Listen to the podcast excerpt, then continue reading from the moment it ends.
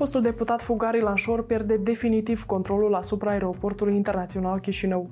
Armata Națională a procurat un sistem de supraveghere aeriană, iar comandantul forțelor armate belgiene avertizează că după Ucraina următoarele ținte ale Rusiei ar putea fi Republica Moldova și țările Baltice. Bun găsit la săptămâna de cardă, o sinteză a celor mai importante știri ale ultimilor zile.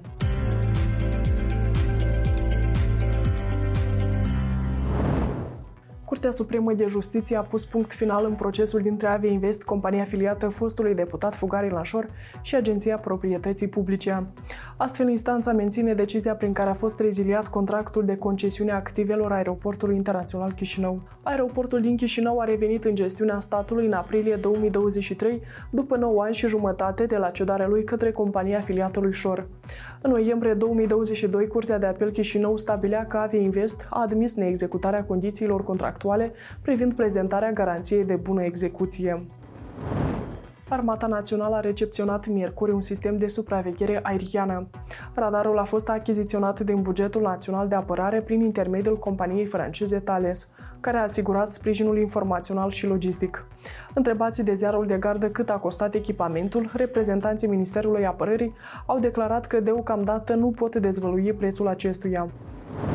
Aeroportul internațional Chișinău renunță la brevierea Chiv, care provenea de la denumirea rusească a capitalei Chișinău.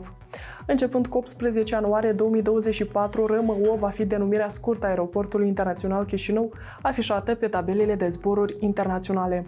Reprezentanții Ministerului Infrastructurii și Dezvoltării Regionale au declarat că decizia a fost luată în urma unui sondaj la care au participat câteva companii aeriene. Nu sunt costuri uh, atribuite acestei modificări. Uh, ca să cunoașteți, a fost o procedură destul de lungă, a durat aproape un an de zile ca noi să reușim să facem această schimbare.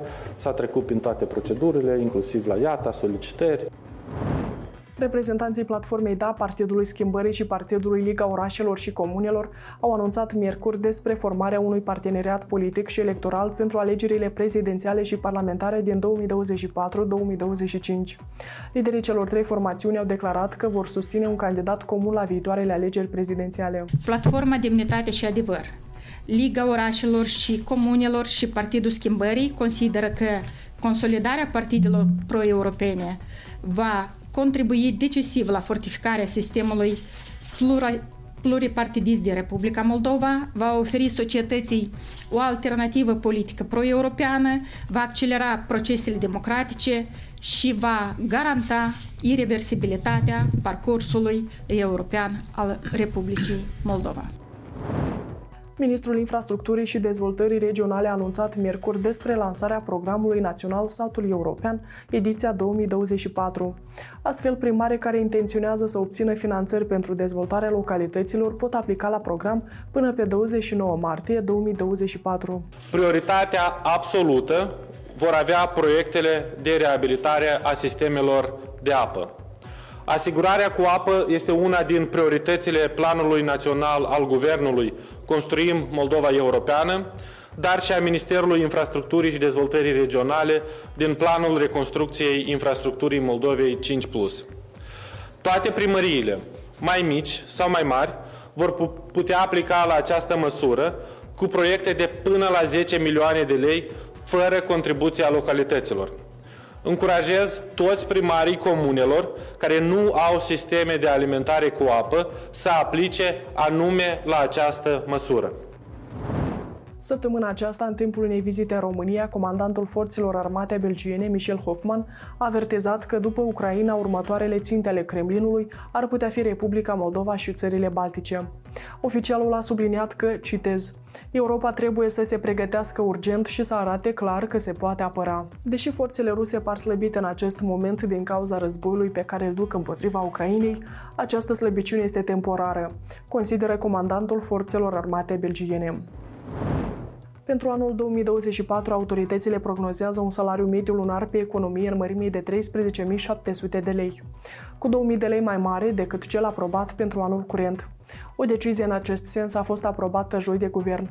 În 2023, salariul mediu lunar pe economie a fost de 11.700 de lei, iar în 2022 de 9.900 de lei. Un cetățean moldovean și-a pierdut viața, iar alți șapte au fost răniți în urma unui accident rutier produs în regiunea Beja din Portugalia. Reprezentanții Ministerului Afacerilor Externe și Integrării Europene ale Republicii Moldova precizează că ambasada țării noastre la Lisabona oferă asistența consulară necesară pentru repatrierea corpului neînsuflețit al victimei. Un magistrat de la Curtea de Apel Chișinău revine în funcție după șase ani și urmează să fie repus în toate drepturile avute anterior. Sergiu Arnăut a fost suspendat din funcția de judecător pe 12 decembrie 2017, până la adoptarea hotărârii definitive pe cauza în care era cercetat pentru patru episoade de trafic de influență. Cinci ani mai târziu, magistratul Sergiu Arnăut a fost achitat pe toate cele patru episoade din motiv că fapta inculpatului nu întrunea elementele infracțiunii. Joi, Consiliul Superior al Magistraturii a aprobat cererea lui Sergiu Arnăut cu privire la revenirea numirea în funcție de judecător la Curtea de Apel Chișinău. Detalii aflați dintr-un articol publicat pe zdg.md. Un angajat al Inspectoratului Național de Securitate Publică din nordul țării este cercetat penal de Centrul Național Anticorupție pentru trafic de influență. Polițistul ar fi pretins 15.000 de lei de la un locuitor al raionului Sângerei pentru a-l scăpa de răspundere într-un dosar de conducere a mijlocului de transport în stare de ebrietate. Okay.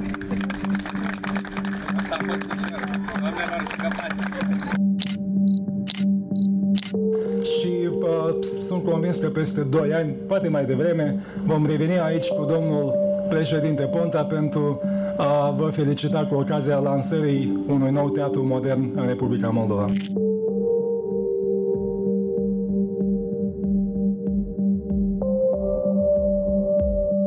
2019 până în 2022 nu s-a făcut nimic. Deci primele câteva luni, trei luni de zile, practic, ministrul era singurul angajat al Ministerului Culturii. Vă rog frumos, m-am adresat prim-ministrului, mă adresez și dumneavoastră.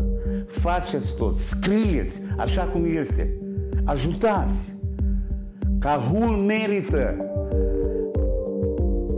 un teatru nou. Cu piatră de temelie pusă în anul 2014 și cu peste 30 de milioane de lei cheltuite până în prezent, noul sediu al Teatrului Muzical Dramatic Bogdan Petrececu HT din Cahul, așa și nu este gata.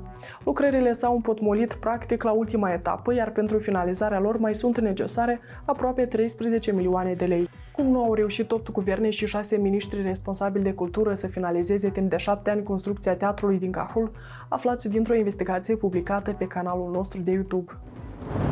Trupele ucrainene continuă să țină piept agresiunii ruse.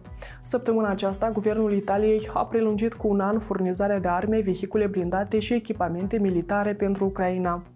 După aprobarea deciziei, ministrul italian al apărării a declarat că țara sa a ales să fie de partea libertății națiunilor și a respectării dreptului internațional. Președintele Volodymyr Zelensky a anunțat că armata ucraineană a cerut mobilizarea încă 450.500 de recruți, menționând că aceasta este o cifră serioasă și care are nevoie de mai multe argumente pentru a susține această direcție.